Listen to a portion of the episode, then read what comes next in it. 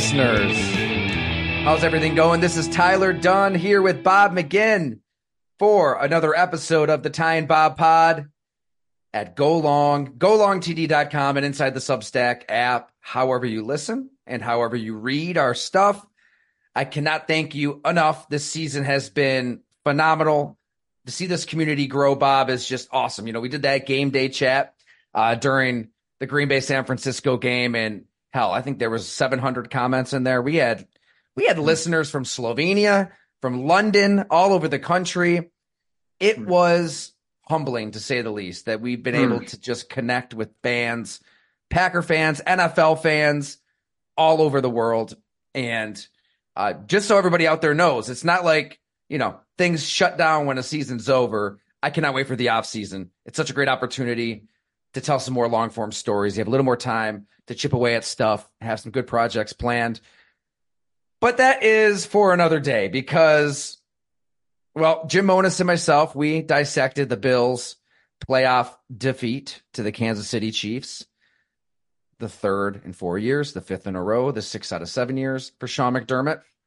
Uh, there's a column live at Go Long on the decision that the Bills are going to have to make. You know, you're going to run through your head coach, you're going to run through your quarterback. Check that out if you'd like. On this show, there's going to be a lot of Green Bay Packers talk, a lot of Detroit Lions talk. Man, it was almost a NFC North, NFC Championship game. I it's it's I was just telling Bob this before we hit record, just with the sequence of the games and how it all kind of led to Bills Chiefs. My brain is like scrambled. I'm I'm still like picturing Josh Allen, you know, floating left, flipping the torso around, fitting that throw to Khalil Shakir, and uh, you know, fake punts to Damar Hamlin and Mecole Hardman trying to extend the ball. I mean, just all of that craziness is like polluting my mind. So organically, as we start talking about Packers Niners, I'm sure there'll be a lot of moments that resurface, and it's like, oh my god, like the, watching that game. I think that this podcast will probably take on a similar pattern, Bob. But I'm watching this game and I'm thinking, man, the Packers game that is.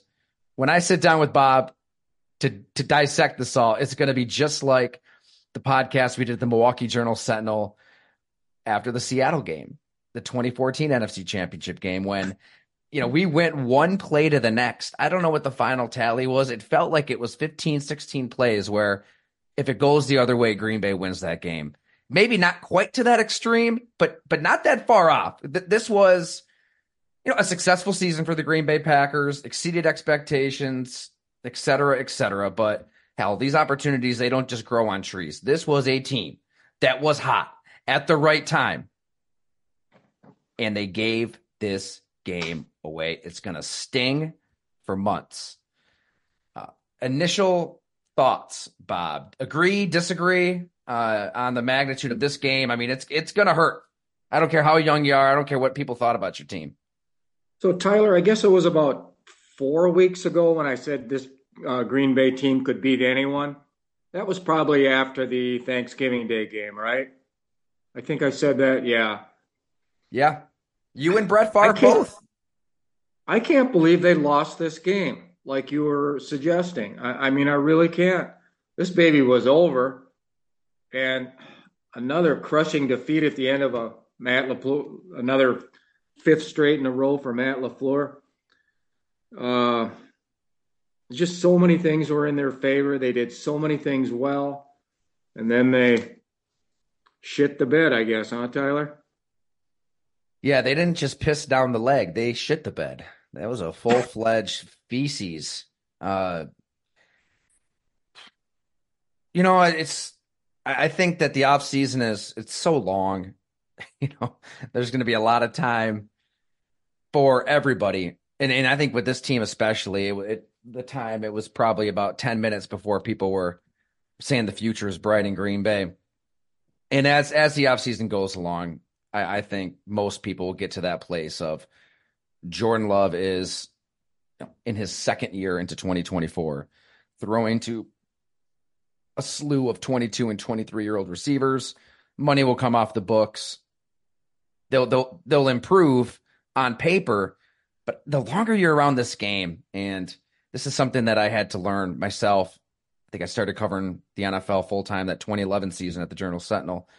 It's you learn quickly that opportunities just are they, they they can be fleeting. That that feeling that a team has that this Packers team had in Dallas, where it doesn't matter defensively what a team's doing. You know, I had that person close to Jordan Love tell me that he feels totally prepared for anything any blitz, any coverage, he's got answers for. I mean, they reach this place of confidence um, that that can carry you to a Super Bowl. I mean, I came out of that Dallas game thinking, hell yeah, this this team can get to the Super Bowl and win it. They could have. The defense played better than they had, and the offense was a juggernaut. And then all of a sudden, this 49er game, we'll get into it play to play to play. But do you think that psychologically it's going to take long for the Packers to to shake this off, or do do you think the age is on their side? Or like I don't know what. How do they kind of process this all? Uh, you know, that's eight months away, Tyler. I mean, I just think I just don't see psychological hangover. I just don't. You know, I just think it's how players develop, what new players you bring in, who you lose, and then injuries. And you know, you're dead right about this. This uh, I know the future's bright, sky's the limit, all the cliches, right? right? But this is not automatically the team of the future. I mean, Jordan Love did not miss a snap this year. Now, he might well get hurt. And they we don't even know if they have a backup in Sean Clifford. I mean, the odds are he will probably miss a game, at least one next year. That's just the way the NFL is. I imagine half the quarterbacks in the league lost a lost a start this year due to injury. And then when he goes down, I mean, the whole thing changes, and there's losses here or there that you're not expecting. Um, Aaron Jones will be 30 late next season. I mean, he was as valuable as anybody on that offense. He had unreal close. He was their MVP down the stretch. So, you know, you just don't know. But uh, but they really blew one here, and that's kind of the way it has been with Matt LaFleur for five straight years. I mean, you look at these defeats at San Francisco gets blown out. Home against Tampa Bay. Bad weather. He's favored. He loses to Brady. San Francisco at home. Jimmy Garoppolo loses that 13 10 on the block punt. Last year, chance to get in the playoffs. Favored heavily against the Lions. Loses 20 to 16. And this year, after a great victory over Dallas, one of their best playoff victories in years, he gets beat at San Francisco in a game he should have won. So he's uh, he's 0 5 in these big games, these elimination games, and he's won all these games. He's won 59 games. He's never been to a Super Bowl. Where do you want to start? Where can you start? Well, let's start with um, the things that d- didn't go good. What cost him in this game? Okay, Rashan Gary, where was he in this game? I mean, there was pretty good pressure on Purdy but where was Gary? Like he was nowhere in this game, man. And I'll just tell you right now, I'm ranking Preston Smith ahead of Gary at edge rusher in this NFC North that'll that the readers will see in, in one day from now. One scout argued to that extent, and I agreed with him. The safeties, not only the dropped interception, but the tackling by Owens and Savage, totally unacceptable. And you they've they've got to get two starting safeties. Period. Carlson in the missed field goal, just can't have it. And he had a bunch of misses all year. Jordan Love, a ridiculous interception. You get that ball the way the NFL is set up.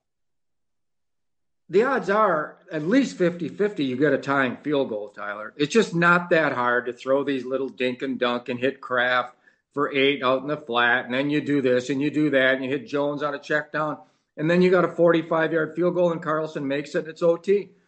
Totally blew it. He had the other pick that set up a field goal. Um, so, I mean, he just had a horrible second half. The receivers in this game, just so so. I mean, I didn't see Doubs getting great separation. I didn't see Watson do anything. Um, they really played to their age in this game. Failure in the red zone. That's on the floor. It's on Love. Two out of five.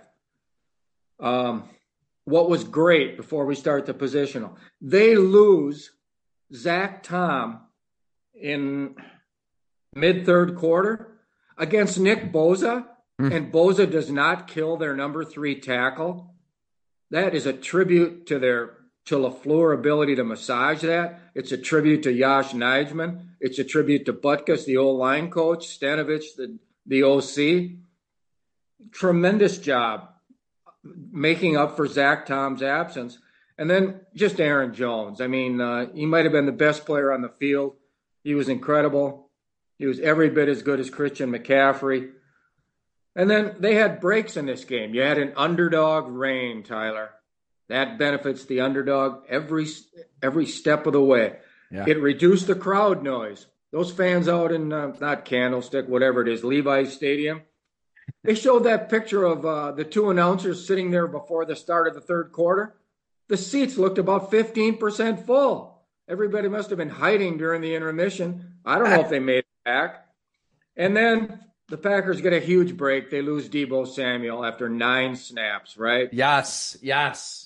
Massive. Lest we forget. Take, and you can't take advantage of that. So a lot of guys played down on on a day when they couldn't have people play down. Moral victories, forget all that stuff. This team, who cares about the odds? They didn't even know any. These pundits, I had a Green Bay 27, losing 27 23. I knew how good they were, but these people forget this national stuff. I mean, they're not watching this team every day, and they're not seeing the negative San Francisco had. I mean, I wasn't sold on Purdy to start with. So this this was a really close game. I give Niners the edge, and they won this thing, but they really they shouldn't have. Green Bay had this thing there for the taking, and they dropped the ball. This is as crushing a defeat as the Tampa Bay game, the San Francisco game, both in Lambeau, the Lion game last year. It's equally. And it comes on the heel of a fantastic performance against Dallas. Let's not lose sight of that. So that's my overall assessment, Ty. It's it's very similar to the Arizona wild card loss. Aaron Rodgers, Kurt Warner, back and forth. But just in terms of, I mean, you covered that team day to day. I wasn't out there quite yet, but from what I gathered after the fact, they they really felt like there was nobody that that could beat them at that point. At that point of the season, right? At that point of the season, they got hot. They they wanted a piece of Minnesota again. Aaron Rodgers had turned that corner, and you had the number one defense in the NFL that just fell apart at the worst time. But yeah, it just you, you, I guess my point is like they they won the Super Bowl the next year, so they they got a ring, but then you go a decade of what could have been with Aaron Rodgers. You just don't know how this is going to play out, and this is coming from a Jordan Love believer, essentially since he was in diapers. you don't know, like like you just said, injuries happen, teams change it's a human game. You don't know how players are going to improve, crumble. How do the next drafts go? Do signings work out? Do they backfire? Because all we can discuss is what's going on in this moment with this team out of that Dallas game.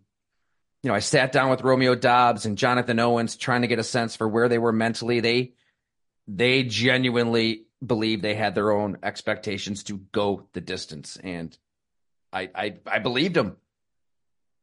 Yet these plays that you cited that you're going to break down right now, that's what decides games. All right, let's start in, Tyler. Let's look at the wide receivers and the receiving corps. Uh, man, this Melton guy, huh? Man, I mean, he ran that fake bubble over there against Gibson. He slips, 19 yard touchdown, wide open, beautiful execution, great play design. On the previous play, Love goes deep on third and 15, I believe it was. Hey, Melton beat the guy, uh, Ambry Thomas, 41 yard PI. Melton only played 17 snaps. Now they're playing Watson 37. He was a non entity. I really don't know what his deal is, but uh, he didn't do anything. Uh, Doubs played the most, 54. hell of a post corner against Ambry Thomas on third and six, drew a PI, 13 yard penalty. Did not get separation against Charvarius Ward in the end zone. Incomplete on that breakup. Would would have been an 11 yard touchdown. Huge play. Um, third and six. Ward slipped and he got a 38 yarder. That was a heck of a play by Doubs. He ran out of bounds. I don't know if I like that, Tyler, but okay, live to fight another day. Uh, he had one poor block on a failed bubble screen. He is such a quick cutter, though. He is slippery. He's got the top of get better. Wicks, uh, and that was a hell of a story, Tyler, on Doubs. Man, I learned a lot about him, and everybody else did. That was a beautiful job. Wicks, 27 snaps, um, played pretty well. I like the guy. And Reed ran the over uh, wide open on an over. Man, when Musgrave and Watson, you got a tight end who can run, a wide out who can run, cleared that whole side out. The, the veteran safety Logan Ryan's out of position, 27 yard gain. End around, he gained nine. I don't know. I don't think Reed got the ball enough in the last two or three or four games, but they scored 48 against Dallas. That's a nit, nitpicking. Uh, the tight ends, Musgrave. Uh, I mean, you know, these tight ends, LaFleur did a great job, really. And I don't really like this kind of football, but, you know, the chipping on the pass rusher, the best rusher, and then you just kind of leak the tight end out and you hit him for seven, right? Well, when you got a slow tight end like they've had here in last couple years, the gain is three. Here it's a gain of seven or eight or something. And, and they took full advantage of Musgrave and Kraft. Both of them should have bright futures. Um, and Kraft, uh, master of the leak out, I wrote down. The quick flat, the two yard touchdown. Um, Bosa shifted late on that one play, cut across his face, no gain on a run. So that's it on the receivers. Should we go to the old line, Tyler? Okay. Um, all right, Tom gets hurt middle of the third quarter, a head injury of some sort. He pulls right tackle. He pulls right in the beginning. Great play. Gets right on uh, Dre Greenlaw. Uh, Jones gains ten. It was a heck of a play. You know he had yeah he had chip help but he made some great man pass blocks against both uh, Bosa and Chase Young. I think the guy's really good right now. He should only get better. Mm-hmm. Um, he pulled right again on a toss, got all over the ex Packer backer, Oren Burks, gain a nine for Jones. I mean, that was should have been a tremendous loss that most teams in the league, there's no way they could overcome the loss of a tackle against Bosa. In comes Nijman, he gave up a, a spin to Bosa for a knockdown. But on that two point pass, he handled Bosa man. Um, he played good. There's nothing wrong with Yosh Nijman as your sixth old lineman. All right, inside, you know, Jenkins had the most problems. He gave up one, two, three. He gave up four hurries, one half bad run. Um, I thought he didn't have a real good game. Um, Walker, the, the left tackle, two hurries, one half bad run. That's not bad. Mostly Chase Young over there. And then the guards, they played uh, Rhyan Moore in this game. He played 47, Rhyan, and Runyan 47, Rhyan 20. Um, I got no no negatives on Rhyan he, or Runyan. He was solid, and Rhyan. Um, okay, the crucial fourth and one, right? He ducked under six six uh, Arik Armstead, and Armstead went over the top of him, and he got to uh, Jordan Love. So part of that's on him. The other half, the other part is on Love for staying too high on that darn thing. Um, he had an illegal downfield penalty, and he had, and that was, and he had two bad runs. All right, that's it. Um, should we go to Jordan Love T? Let's get to it. All right, we got a rainy, wet ball. It's not easy, you know. You can't see the rain on TV. But when you're at the stadium, I mean, it's a beast. trying to throw that wet ball. I know it's really hard. Now he's got big hands. Let's see how big his hands are. Ten and a half. He's got huge hands. That should be absolutely no problem. Okay. Um, first play throws a while on a swing, uh, swing pass. Had a big play chance on that one. You know, I just this really struck me in this game when he's under center. He's going back like nine steps, T. And he gets back there so fast, so athletically. That just opens up so many dimensions of their offense. It helps the run game being under center, but yet he gets back there so fast, it almost is the same as a shotgun. He's so athletic and he bounces back there. You know, when you see him, you just think he's going to complete every pass. He looks great in the pocket. All right, he threw high to Musgrave uh, on a man to man over there against Warner. Pretty good coverage. Tough throw. On the screen, they knocked Jones down. What did he do? Tossed it away like a veteran. Loved his poise on that thing. He was running away from pressure, almost always going to the right. You know, he has to be a little bit more unpredictable and head left. He'll work on that. Tom Clements is good at those drills every day in practice. All right, the fourth and one, you can't minimize it. It cost him a field goal. He was too high on that sneak was a tough one. All right, second half, third and one on the sneak. He got it. He got lower. Yep. Go ahead, on Ty. the on the fourth and one sneak. I wanted to ask you, what were your Yeah. thoughts on Love hustling up to the line of scrimmage? It was a little rushed. It was, but they think it's good, don't they? They practice it, I'm sure. hmm They think it's to their advantage because they know what they're doing. The defense doesn't, so the defense has to rush. Um, I guess a lot of teams do that, but I, for whatever reason, I had a weird feeling in the stomach, like, eh, did you? I don't know. With Yeah. this team, as young as they are, you might want to really know what the hell you're doing collectively here. Yeah.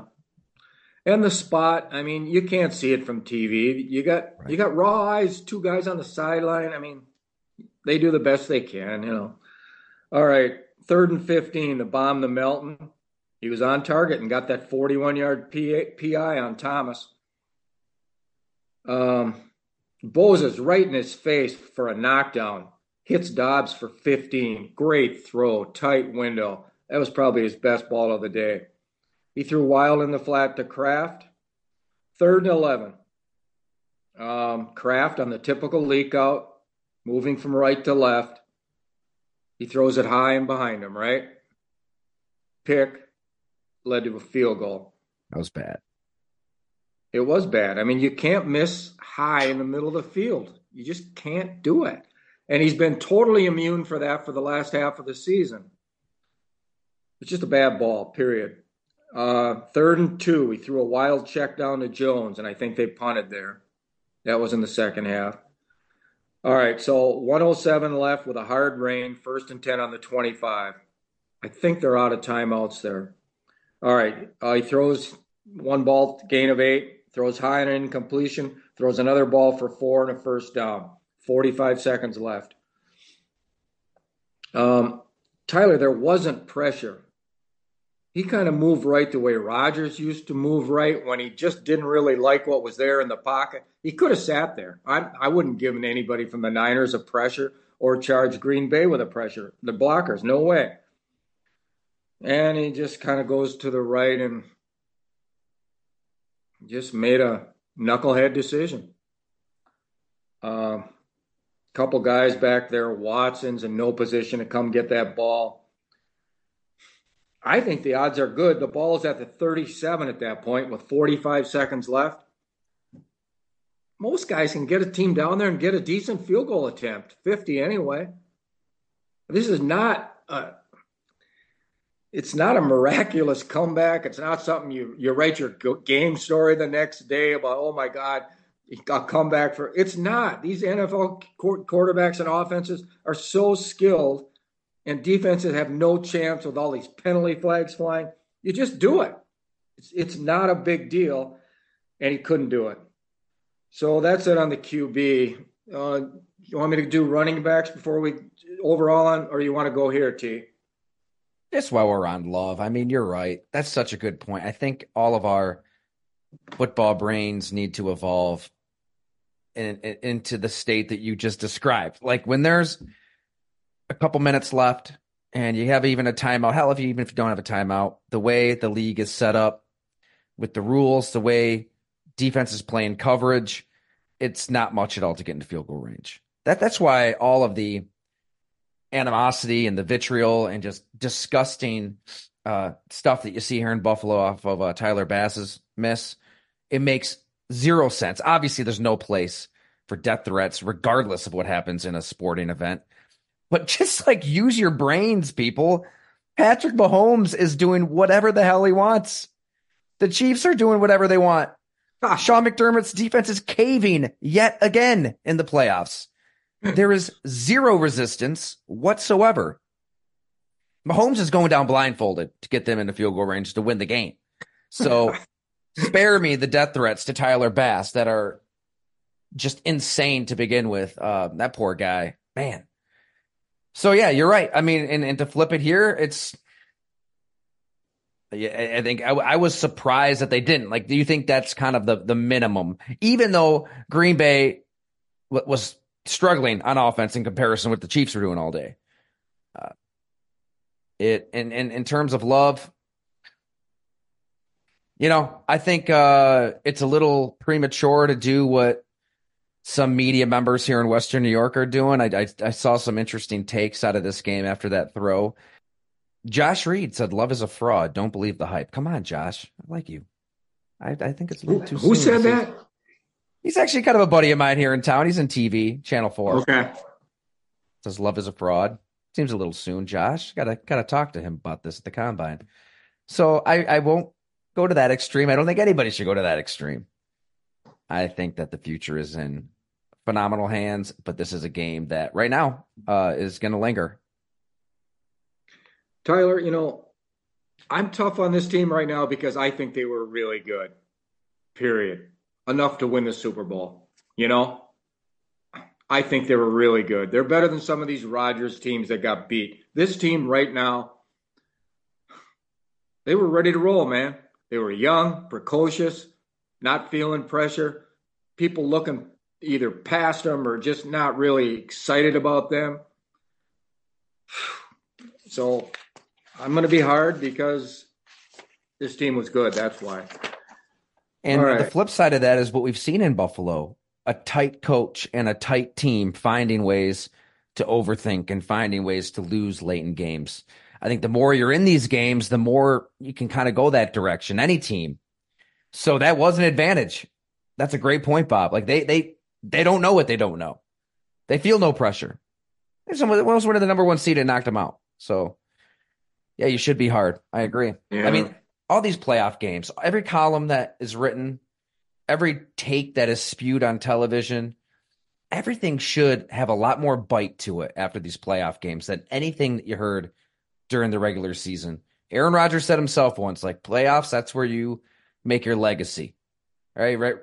We, we, we can talk about regular season success all we want. Sean McDermott did it at his season ending presser today, you know, pointing to the 10 win seasons and all of that. Well, I don't want to hear about the triumphant, heroic runs to the 44% club. Like, I don't want to, like, if you're good enough, and talking Bills here, it's a different state of the franchise, but like, you're, they should not be judged in the regular season. They should be judged in the playoffs. Right. Green Bay's not at that point yet, but these playoff games should be scrutinized because th- it's a million times more important than anything we've talked about up to this point. Right. All right, let's go to the RBs. Um, Aaron Jones, huh, Tyler? Is this right? That was the first 100 yard game against the Niners in 50 games, almost three and a half years. I think so. I'm not positive of that, but all right. Pinballing, first carry of the game. Man, is he ready to play? You know, goes slicing over that right side for seven. Third and one, gains two with a hell of a surge. Very, very tough. Kept taking shots from Warner and Greenlaw. My God, just, you know, brushing off the chest, inspiring his teammates, attacking. Left end, plus nine, breaks three tackles, stiff arm on the last two guys. Third and one, runs through Bosa, who beat Kraft inside, gain of one, first down. Fumbles the toss. It's on Jones, minus 11, bad. Uh, the 53 yard run. That was on the first play, really, after something the Niners had done. I can't, I don't have a play by play here, but made the safety, Logan Ryan, miss six yards downfield. He gains 47 after the where he should have been down. Makes Logan miss. Then Oren Burks, the ex pack, how's he still in the league? Overruns the play, and way goes Jones for 53. Unreal effort. Again, they benefited by not having to put AJ Dillon, not feeling incumbent upon them to put Dillon on the in the game. He's inactive. And Wilson was fine and Taylor was fine. So uh, that's the offense. And let's go to the D, Ati. Let's do it. All right. So there was a lot of pressure on Purdy. There's no question about it. The loss of Deebo Samuel, really brutal. I mean, they don't have that many. They're backup receivers. So without Samuel, they got Aiyuk, Jauan Jennings, the big guy. Ray Ray McCloud's really a return guy, and Chris Conley. Kittle, the other two tight ends aren't receivers, Warner or Willis. And they got McCaffrey, who's really a great slot receiver. He could play anywhere out there. But they're a little bit limited. And the right tackle, McKivitz, is obviously a weakness. And Hutchinson could fe- feast on this guy. Well, Rashan Gary did not feast on the guy, but let's stick with the interior players 1st mm-hmm. Kenny Clark, kind of up and down, Ty. Um, he had a knockdown, he had a hurry against McKivitz, he had a flush against the right guard Feliciano. However, he got knocked down on a run right at him, a rush for nine. Um, he beat uh, Trent Williams and Kittle first play, third quarter, loss of one. He made a fine reacts and hit McCaffrey on that bubble screen. And then late in the game on the McCaffrey winning touchdown, six yards, he just got blocked one and one by the center, uh, Jake Brendel. He just got screwed down into the ground.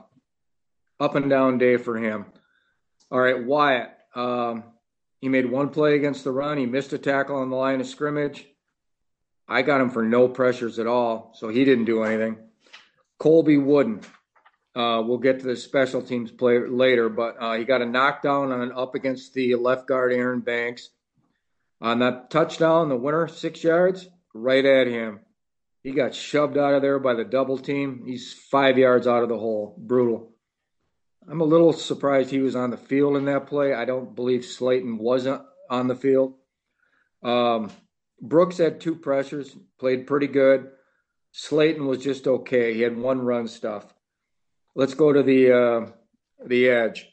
All right, Gary. I got him with one knockdown against McKivitz, who's a very ordinary right tackle, a fifth round pick from Pitt, I believe, in 2020. Um, one knockdown he had on a third and five. The pass went incomplete, got him off the field. I got nothing else for him. Boy, you don't pay a guy that kind of money for that.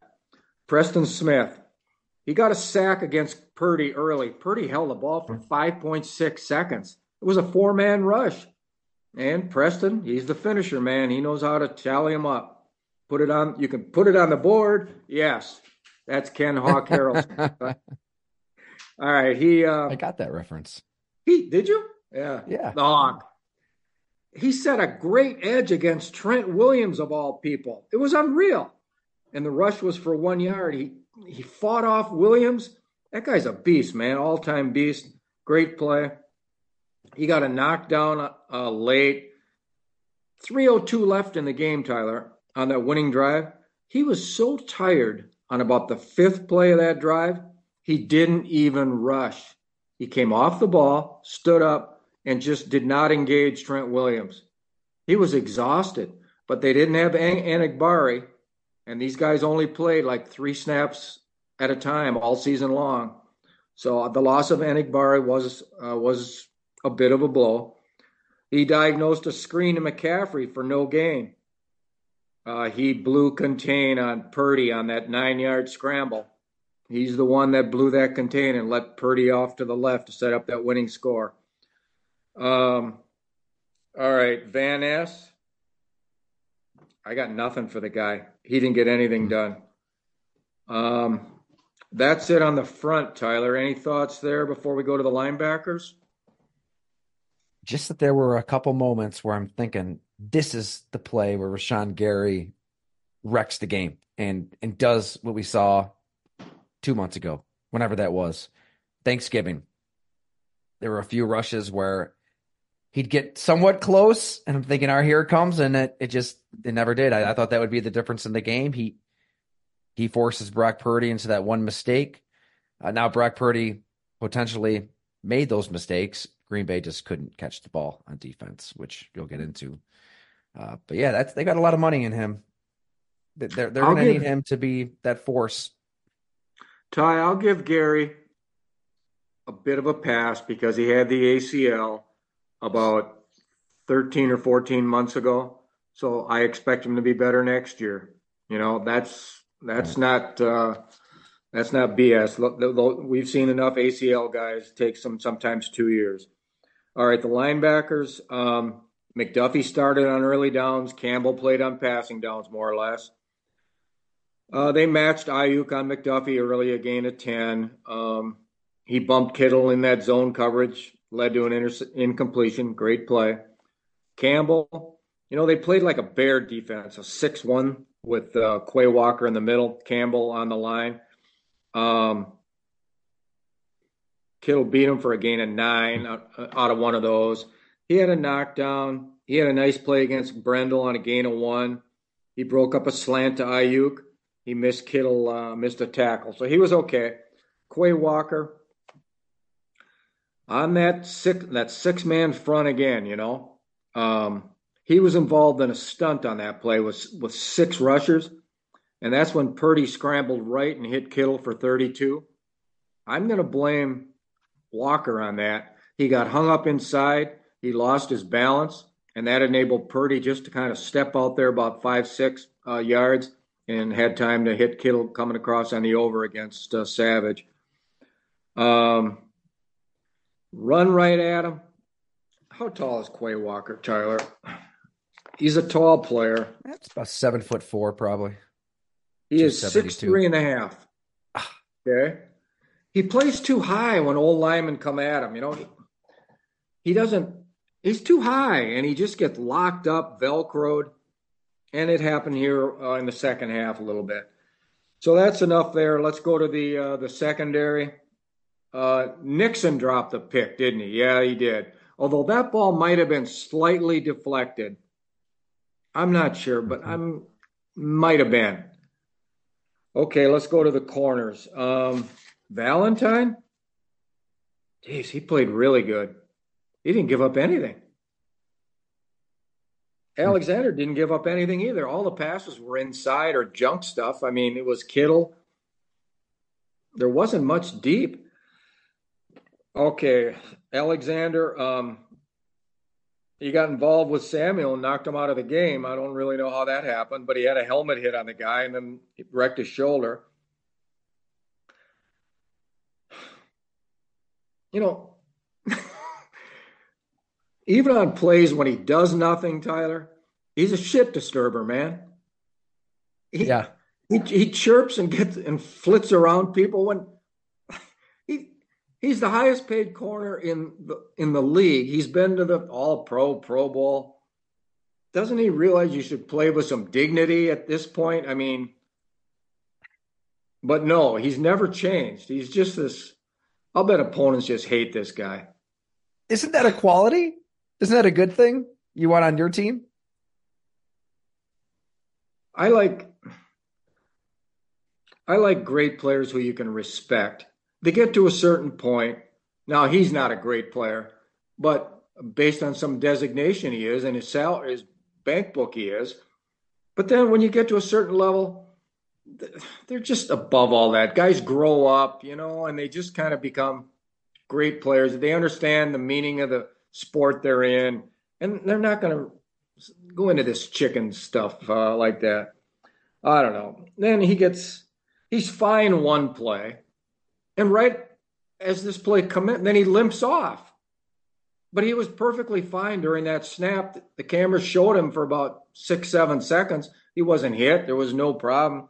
Then he goes and limps off, collects a little sympathy, and then comes back without even missing a snap. There was some kind of stoppage. I don't know. I don't get the guy, Tyler, but I just wonder what his teammates think of that guy. All right, Valentine was their best corner in this game. Let's go to the safeties. All right, Owens. Uh, missed tackle on Kittle, gain of 32, cost him 17 yards, the missed tackle. Um, he missed McCaffrey on that touchdown run. He missed McCaffrey on the second touchdown run. Comes in with a shoulder block from our left, McCaffrey's left. No arms. He made one good play. He made a good read, and he nailed McCaffrey for minus one. But Jonathan Owens had a good run. He really did. It's a credit to their pro personnel department for getting this player. And he did all he could, but, you know, he's not a starting caliber player. All right, Savage. He made the fantastic play at, at Dallas. This time he had a chance to make another one at the 50 yard line, oh, dropped the ball right in his hands. I think part of the problem is why did he jump? He left his feet before the ball hit his hands. Just just walk, stride right through the thing. Don't jump. Leroy Butler taught me that years ago. Don't jump when you don't have to. Your head bobs, your eyes move. Um, I think point. Kyle Juszczyk would have tackled him about five. I don't think it would have been a touchdown. I think he would have only had about a five yard return. I'm not sure. All right. The 32 yards uh, touchdown pass to Kittle. They blocked six, third and five, man against Kittle. Uh, was a three by one formation. Kittle moves from left to right. Terrible technique. Now, Johnson, Anthony Johnson goes and doubles Aiyuk. I assume they wanted to double Aiyuk, not Kittle. I don't know that. I don't know if Johnson was right or wrong. Um, yeah, he missed McCaffrey on the 38 yard touchdown arm tackle, 33 yards after that missed tackle. And he made a good hit in the flat against McCaffrey, a hell of a play. They need two starting safeties. All right, special teams. We'll go quick there, Tyler. I'll just say maybe um, Simone Biles can talk to Jonathan right? She helped him yeah. ahead of this season, said you're playing slow.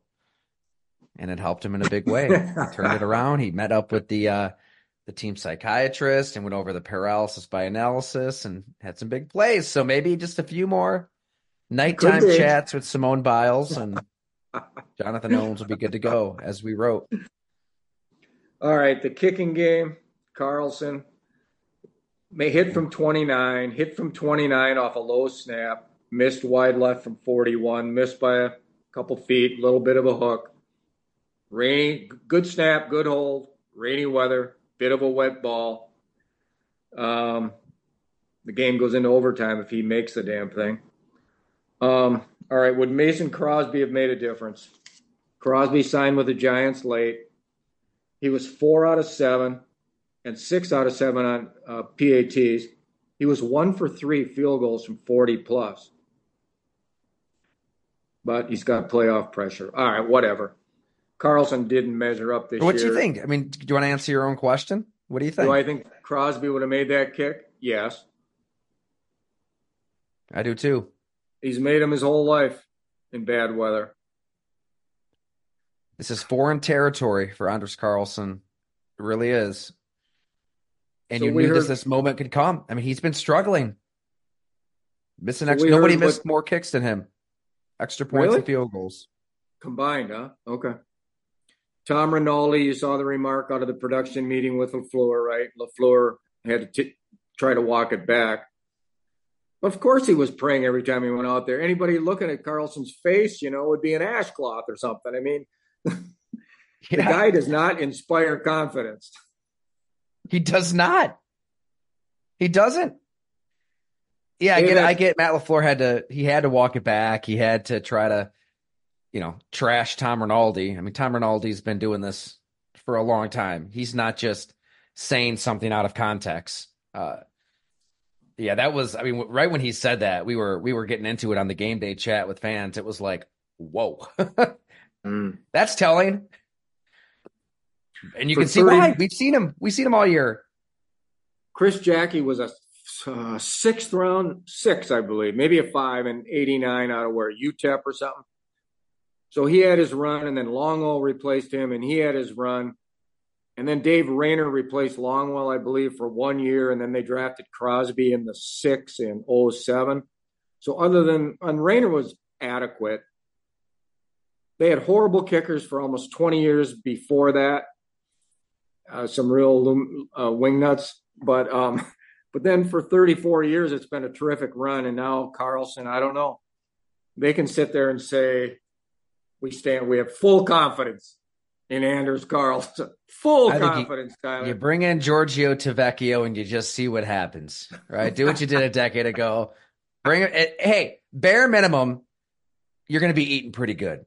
He's Italian. He makes some really good Italian food. I think Bear, that's one of 90. That's worth a roster spot out of the 90. that Italian Giorgio Tavecchio. But you know what? I'm, I'm, thinking back to Mason Crosby, and we talked a lot during his slumps and how he got out of it. And I think what really helped him, he started to view himself as just like not just this sideshow kicker that like part of the team, part of the operation. Like you're putting points on the board with those extra points. Like you I don't know. It, it, mentally, he he just changed his thinking and was able to get out of that slump some way, somehow. Every kicker's different. I don't know. I mean, this is Andre, Anders Carlson's first season. It, could his career be over? I mean, if he starts next season missing kicks, you can't keep rolling with this guy. He can't. You can't handle it. So let's not forget that Jake Moody, the first kicker taken by the nine in the NFL draft from Michigan, where he really was automatic his senior year, he missed from 48. That was it looked like it was kicked low, and Colby Wooden block that thing at the end of the half. So each team missed a very makeable field goal. Uh, Isaiah DeGora had a great hit, shed the, the tight end Warner and made a, a tackle on a kickoff and Keisean Nixon. Man, again, I think the 49ers had just scored. And the Packers had these three times, I believe. They just, the next play, regained momentum for them. That's why I'm so stunned. You know, they did this three times the run by Jones, the return by Nixon, and a long pass to, was it Reed, I think, on that over? Three times they just retaliated immediately. Nixon, Great block by our buddy Corey Ballentine on uh, Isaiah Oliver, right at the 22 yard line. And that paved the way for that 73 yard run. The guy fumbles the football. And then Eric Wilson, who you'll see on this on the NFC North team, certainly Green Bay's best special teams player this year, made a, a hellacious recovery. So the special teams that's a perfect were, were really good, except the kick, huh? I'm sorry. That that's just a perfect description. A hellacious recovery. He was just like airborne, horizontal, out of nowhere. Put him in the Packers Hall of Fame right then. Kind of recovery. yeah. Yeah. All right. Um, we can talk about the Packers some other time, Tyler. Let's move on, okay? We had enough. I agree. Yeah, if we can talk you into another podcast, like there will be time to really think big picture. Yeah. All right. Um, Okay, so now let's go to Detroit, right? Let's switch my gears here. Look at you shuffling those papers. I wish everybody could see this right now. It's tough, isn't it, T? You go from one game to another and you're so intense into one, and now what happened on Detroit? That's what you were doing after your post Buffalo deal, you know? Yeah, oh, I know. so what do you do with all those papers in front of you? Do they go in into a file cabinet somewhere? Oh yeah. Some do. Absolutely. Um, oh, one thing I want to mention. Now, I don't know. I haven't checked on this in about six years since I left town, but remember Green Bay used to have about 110,000 names on the season ticket waiting list? Do you oh, yeah. have any idea? Have you read where that might be now? Mm-mm. Okay. where do you think the Lion wait list is now? This was in a column by Detroit Free Press, City Side guys. Boy, I don't know. I'm interested though. All right. As of mid December, it's a 66,000 seat stadium. Lambeau's now at 80, I believe. Yeah. So, and they kind of indicated that this was an amazing feat. 9,000 people on the wait list. it's just wow. Now That's that list is going to ex- that list is going to explode to some extent, but it just shows you what Green Bay has, right, with their fans. Oh my god, it yeah. All right. Wow. You know they've they've been good for thirty years, and the Lions have been never been good for since the '50s. So, okay. I mean, it's um, the whole pilgrimage, you know, to Lambeau Field, paying homage to football itself, all of that stuff wrapped into one. It's and all they've true. been improving the amenities throughout, yet preserving the history. That's a tough needle to thread too. It you know, you can't just have the bowl that they had in the nineties to the end of time. You can't. As much as I wish they could. Same with the Bill Stadium here. Like I'm like, ah, the bowl's fine, right? Who cares about that crack up in the upper deck? It'll throw some some uh, you know, super glue. That'll be that'll be good you have to upgrade. You have to upgrade. But I was just back in Green Bay a couple weeks ago and try to take some time just kind of walking around the atrium, walking around the stadium and you you still get the sense that I remember this was Bob Harlan's big thing, right? With the renovations at the turn of the century, preserving the history, playing into it. You know, they redid the Packers Hall of Fame. It I thought that I think they'd done a really good job. Now around the stadium with the Titletown district, that's like a whole a whole new world. I remember when there was a little Quickville across the street. You know, I'd buy a copy of Packer Plus from the Eternal Sun. Uh, that was it. Yeah, the Quickville, and I think there's a subway attached to it. Now you've got Hinterland Brewing and snow tubing hills and hotels and apartments. It's kind of nuts. Now I am loyal to the other side of the river though, downtown Green Bay. That's where I lived out there.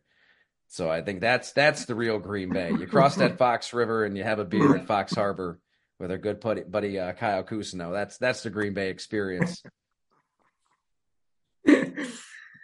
All right, so the Detroiters. Um, Dan Campbell said Monday. He said, if you're an opponent, and Campbell played in New Orleans, coached or coached in New Orleans. He played in Detroit when fans were not quite like this. He said, if you're an opponent, that's tough to play in. But you also walk away going, man, you'll never forget that environment it's special to play under that kind of duress and stress in a home crowd that's not your own. And then he said, This is just the beginning. Well, we'll see about that. All right, their offense. Um, all right, St. Brown caught eight out of only 14 for 77. He had a bad drop on third and 10. He made some terrific plays. Uh, Reynolds, I'm telling you, Tyler, he scored another touchdown on that third and five post from right to left nine yards. He that is his route. I've seen this. I bet he's got four touchdowns on that play and other big plays up the field on third down. It's a simple post. He's over there as an X and he just beats people inside. He's got a big body and he's he's willing to go into traffic. He got a score. Um, he's a pretty good player. Jameson Williams, uh, 30, uh, how many snaps for Jameson? Uh, 42 snaps, four targets, two catches, 35. He's just a, you know, a decoy runner clearing out an area. Now, this one buddy of mine, I'm just going to mention this. The old announcer, Mr. Van Patrick, he did Lion games from about the mid 50s till early 70s. And when we were in college, I mean, I grew up up in upper Michigan listening to this guy. And a couple things Van would say, he would say, he, he might have said, Jameson Williams now deployed to the left. Landry on the give to far. Eight minutes and 32 seconds of playing time remaining. what do you say? Uh, the kick is down. The kick is down. It's booted. It's up. It's good. All right, so let's move on from Van Patrick, the old announcer. Go ahead, T. Just real quick, it made me think of uh, Madden and Summerall. Like before this Packers 49ers game, just for the hell of it, I was YouTubing 90s Packers Packers nine, Niners game just for the hell of it. It's so fun listening back and watching Madden and Summerall narrate those games. I think I said the only time AI should be used at all is if they could get Madden and Summerall on a Packers 49ers playoff game because like they both had those little quirks like in their little sayings that just became so iconic. Something so simple as deployed, right? Like Pat Summerall, nothing doing. running back just runs into the muck, nothing doing. And he didn't he wouldn't get too high. Something crazy could happen. And it just touchdown. Like but it had it had substance behind it. I don't know. Maybe it's just the nostalgia speaking. The I like it. Yep. Yeah. Um, Kalif Raymond didn't play. I don't know if he plays this week. Now let's go to tight end. Brock Wright broke his forearm. He's out. So they signed Zach Ertz. Zach played at San Francisco on October 1 for the Arizona Cardinals. 10 targets, caught six for 53. He played seven games for the Cardinals caught uh, 27 balls, one, one score. I bet he plays in this game. I mean, Firkser, the guy we talked about that you wrote about, he's their only backup tight end. You know, right on that third and one, he ran that drag route against the Packers last year in that finale. Do you remember that, Tyler? Not really, no. Uh, same thing, moving from right to left, took it down the sideline at Lambeau for a huge game. Did the same thing here. Um, made Neal, the strong safety, miss, gained an extra 18. The gain was 30. It was a great call by Ben Johnson. Laporta, you know, his knee's better, man. He played 64 out of 73 snaps. Um, he missed a block on third and one on the goal line, loss of one. He beat, uh, boy, Carlton Davis and man on a slant for 13. I that still just kind of amazes me. A tight end going wide and beating one a better corner in the league, and then he killed. Uh, oh, he killed Brett Britt, that really tough guy linebacker, uh, KJ Britt, on a really nice move for 13. So they're hurting. I mean, they're down Raymond now, and they're down uh, Mitchell, who got hurt two weeks ago, and now they lose uh, Wright. So and Wright's their best blocking tight end. So that's a little bit thin. All right. Oh, and by the way, KJ Britt, man, I can see why he's playing over Devin White. KJ Britt, he's an animal. He played uh, 59 snaps. White played 14. Now, You're right, he was Britt great. Can, yeah, he can be exposed in coverage though. But that guy from Auburn, man, he can play. He is a tough guy watching him and then Greenlaw and Warner. Wow. Okay, the offensive line. So they lose Jonah Jackson, Tyler.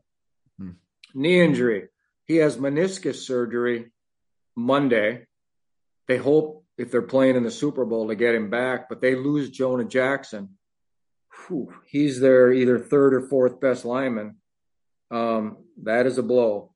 So they put in Awosika, a guy who's been around. Let's check his numbers. I think he was drafted by the Rams, maybe. Awosika. So he'll be starting at left guard. No, he was signed as a free agent, undrafted in 21. 6'3, 307, ran 519. He's got 36 on the Wonderlic. Arms are short, 32 and 5'8. Hands are small, really small at nine. So he's going to have to battle with uh, some really good players, you know. Uh, uh, the big guy Arik Armstead and uh, Hargrave. So that hurts certainly hurts Detroit. Um, Sewell had a really good game. Just an easy, easy mover, isn't he? In space, man, unreal his athleticism and size. Plus, I think he's you know wants to hurt people too. He uh, does. Ragnow, Ever since his game of uh, sharks and minnows as a kid in the states. Is that he what he said? Sending him to the hospital. Yeah, we talked for uh, story. This would have been September of 2022, and he just uh, shared the, the the story of his first bout of violence in the sport. It was it was magnificent. the sharks and the minnows. Yep, he's a shark. Ragnow played hurt on this, whatever he's got a knee or ankle. Jeez. I don't know. He's up against Vita Vea, 350. Um, right at right in the beginning, he blocks Vea really well. It's a 10 yard gain. But at the end, finally, Vea just recovers his balance or whatever, and he just shoves Ragnow aside like he's a 10 year old. Early in the game, the power of this man, he gave up a hurry to Vea. Uh, then he got rolled up on his left knee in return. He blocked Vea really well on that one yard touchdown, and he killed Vea in the fourth quarter on a gain of 12 when they were running out the clock. Uh, Glasgow, you know, the guy was voted the best right guard in the division. He, he came off the street from Denver, was a great pickup. He gave up third and two sack to Kancey on an up move, 2.3 seconds. Horrible. It was a real whiff. And he had a bad run late to uh, Lavonte David. Boy, is that another player, huh, David? Holy cow. Whew. Yeah, he'll and, be uh, uh, he'll be playing, you know, when Ella and Sonny are in high school, probably. I just feel yeah. like he's one of those evergreen players that will just play forever. What is it, Lamonte? Yeah, Levante. I'm sorry, yeah. Levante. Yep. Okay. Um, and Decker was fine. I got no no negatives on Decker. He played well. All right, let's go to Jared Goff. Just like Aaron Jordan Love, he was wild high in the flat, first play of the game. He threw a horrible interception that should have been picked by uh, Jamel Dean in the end zone. A late, a lob, didn't have much on it to St. Brown. But for the grace of God, goes uh, goes Goff on that one, you know. Horrible play. Um, just as Winfield smashed him down on a blitz, he hit LaPorta for 13 on that in route against um, Carlton Davis. Second half, he was in total rhythm just threw a ton of strikes, some play action, some not. It wasn't all play action. Threw that dime to St. Brown in the right corner, nine yard touchdown over Davis, I believe. Um, that culminated that 10 play, 89 yard drive for a 14 point lead. He outplayed Baker Mayfield. Uh, he missed St. Brown on third and 11 high, but he's just so modest and professional. I've used that word in the past, but he just is. And let's go to the running backs. Um, Gibbs, man, he gets that seven yard carry off the left side.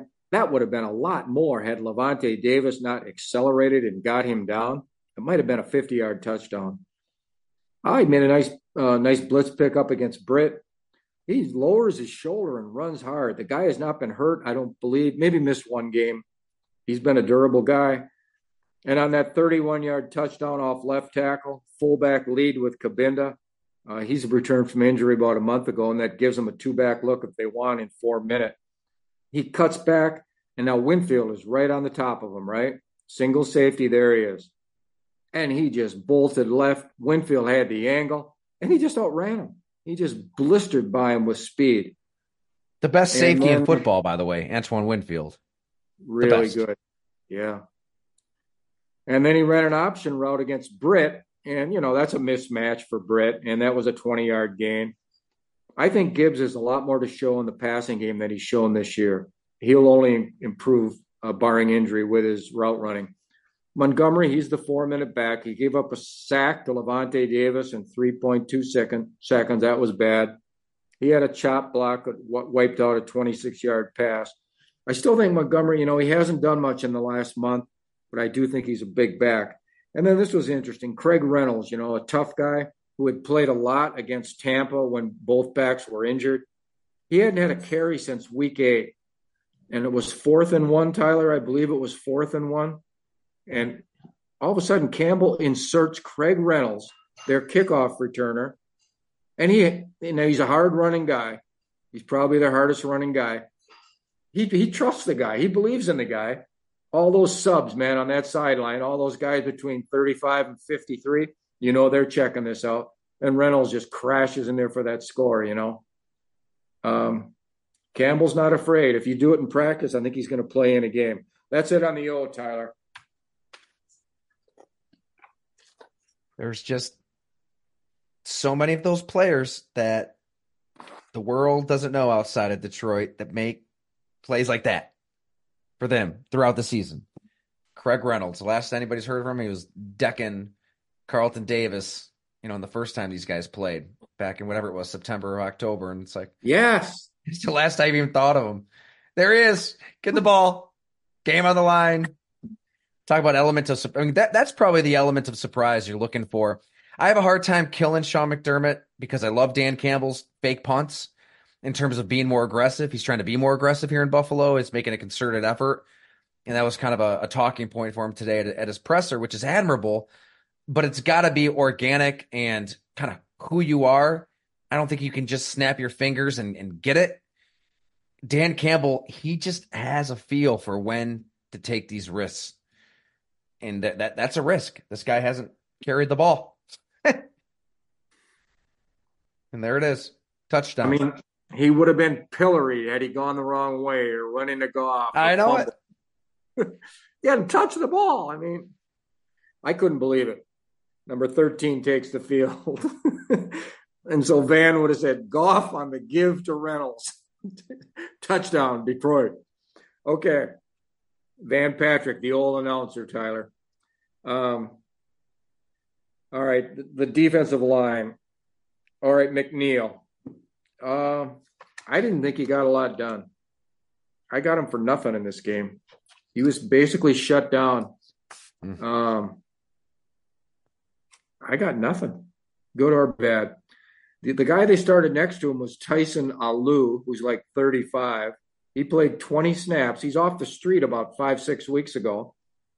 Made a good read on a bubble. He got killed by uh, Stinnie, the left guard, on a gain of 15, and he had a knockdown late. Benito Jones, he only played 12 snaps, their other massive guy inside. He stuffed the center on a run for one, and he had a flush against the center, incomplete, near sack. Now, this is the guy they've really been waiting for is Levi Onwuzurike, second round pick in 2021, plagued by injuries first two years. I don't know why they haven't played him more. He only played seven snaps in this game. I don't I don't know. He must be weak against the run, but I'm not sure of that. I haven't seen him enough to know, but he's got, I remember all the stuff pre draft. The guy has ability as a rusher. That's why he was a second round pick. Well, we know the kid from uh, Eastern Wisconsin, Goedeke, Goedeke. He beat him on the backside for a gain of one. And then he made a uh, knockdown against Cody Mauch, the starting right guard. So he made two plays in seven snaps. You might see him more against the Niners. The Niners have some problems on the right side of that offensive line um, and the center. Okay, that a Paschal 32 snaps. He had one hurry, one pressure. Cominsky played 38. Those are those kind of five techie, three technique guys. They're trying to get away from playing the more than just one big body. So they're going with McNeil, and then they don't want another big body. You know, Paschal and Cominsky are about 290, 285. Cominsky had a bat, and then on that last, uh, the winning interception by Barnes, he had a knockdown against the center, Hainsey. He didn't get much credit for it, but it was a big play. Okay, that's it on the front. Let's go to the edge. Hutchinson. All right, so I'm going to let my Michigan thing get involved here, you know. But when he beat Ohio, when they beat Ohio State in Ann Arbor, that's three years ago. That's Hutchinson's final season he was walking around the stadium and the snowflakes and all that, just sucking it, you know, just enjoying it times a hundred. And um, and I had followed this guy his career at Michigan, and I just knew what he had. And I talked to some people there as well, and I knew what he meant to that locker room and the change of culture. And and I discussed with a couple scouts just the emotion from that moment and what he meant and I talked to some guys and I said, whoever gets him, he's going to mean the same thing for his next team in the NFL. The guy is just into this and he's going to be into wherever he goes. And they agreed. But Jacksonville took Travon Walker. Okay, so Hutchinson's here again. He's their one rusher, period. They had nothing from Okwara on the other side, one pressure and 38 snaps. They got nothing. Charles Harris is inactive they're trying to play Campbell or Barnes sometimes out there. James Houston's not was inactive. He's not quite ready. They got nothing on the other side. It's all Hutchinson, man. You got to hurry against Goedeke. He wrecked a bubble screen for a gain of one. Um, he got a sack on a third and four. Goedeke was laid out of his snap stance, and 2.2 was the sack, the sacks time. I think he got too wide on that um, when he dropped in zone coverage and they threw the touchdown screen pass to Rachaad White for 12 yards. Goedeke had a better angle than he should have to block him on that play. He got a knockdown on a spin against Goedeke. He got a flush against Mauch. He got a knockdown on a spin against Mauch. That's about six or seven pressures, constant double teaming and chipping and harassment. Is he their most valuable player? Yeah. Him or Goff? Yeah, him or Goff. You got to go. Did Dan Goff. Campbell call Penei Sewell their, his best player? Yeah, I think he did. But difference between that and most valuable, right? Yeah. Oh yeah. Yeah, and they have nobody else that can do this. I think their defense would be up shit creek without a. Okay, uh, that's it. Uh, the edges, there's nothing. Let's go to linebacker. Barnes. Okay, now we know about the great play at the end, the zone drop, a fantastic play. This is his third year.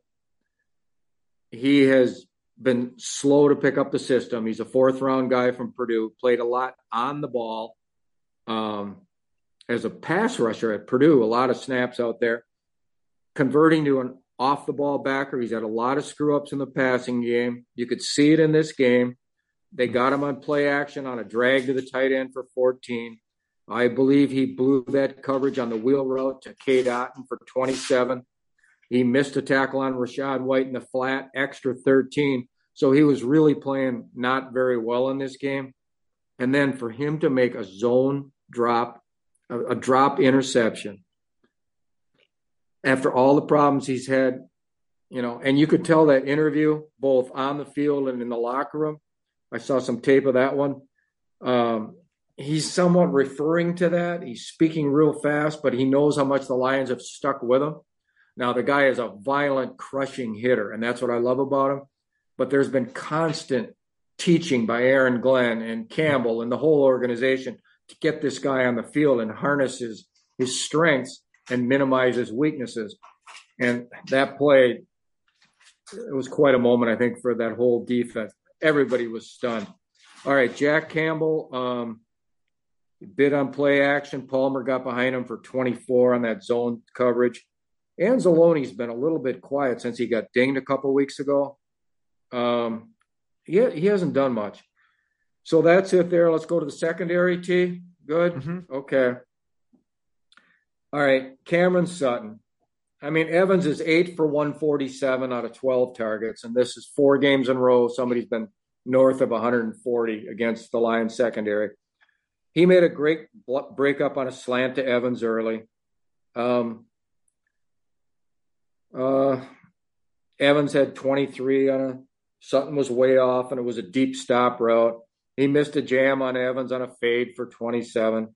They threw up to Evans behind him for 29.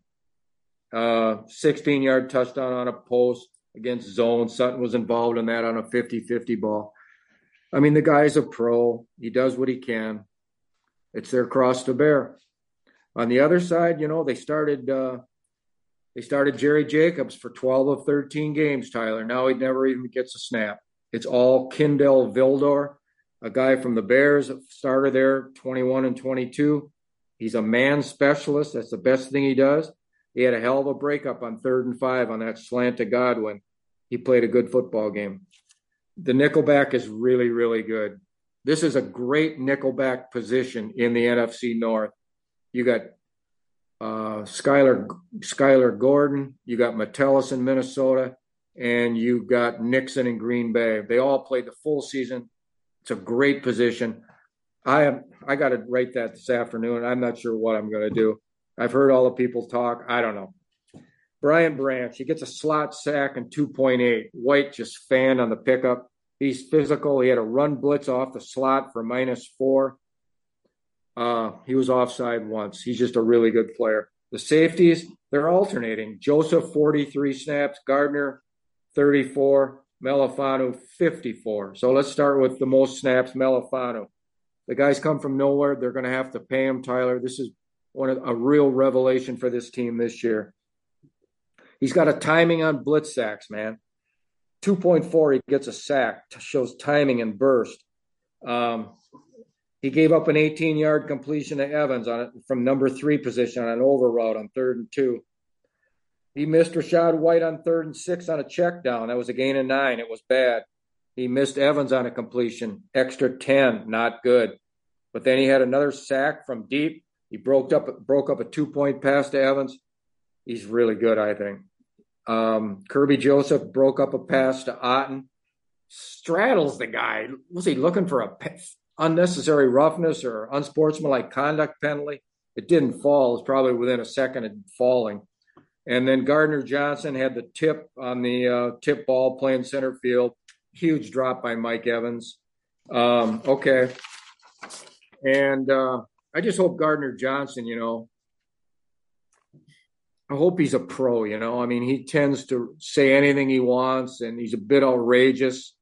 And, you know, the team has made so many friends around the state and around the country. I don't think you need this guy any showing any selfish behavior and, you know, getting penalties or something like that. All right. Fox, the kickoff, the punter, he kicks off, six touchbacks. Badgley, one attempt, made it from 23. Fox, the punter, averaged 43.6. They got a good kicking game. And uh, I thought little Dorsey did a good job on teams. That's it for the Lions, T. Hell of a breakdown. I, I guess what we're getting to is what chances do you give them Santa Clara to upset the San Francisco 49ers?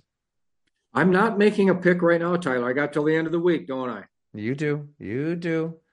Early so, thoughts? Any thoughts at all on this matchup? Yeah. Where's that Niner depth chart? All right, we got it. All right, early thoughts. They're 0 13 out there in San Francisco. Their last win was in 75 at Kezar Stadium. I was never at one? Kezar, but I was by it. Yeah. 0 13. so it's not real good. The other stat is uh, their all their last eleven road playoff games they're winless. Mm. Okay, the Niners. Where can they be beat? McKivitz and Feliciano. That's a shaky right side. It really is. And the center, he's been around Jake Brendel, but he's undersized. Put Hutchinson over there and he can do damage. Purdy does not like a wet ball and I guess it's almost no chance of rain out there, so you're not going to have the underdogs rain. Samuel is 50 50, right, T? That's what uh, mm-hmm. Shanahan said on Monday.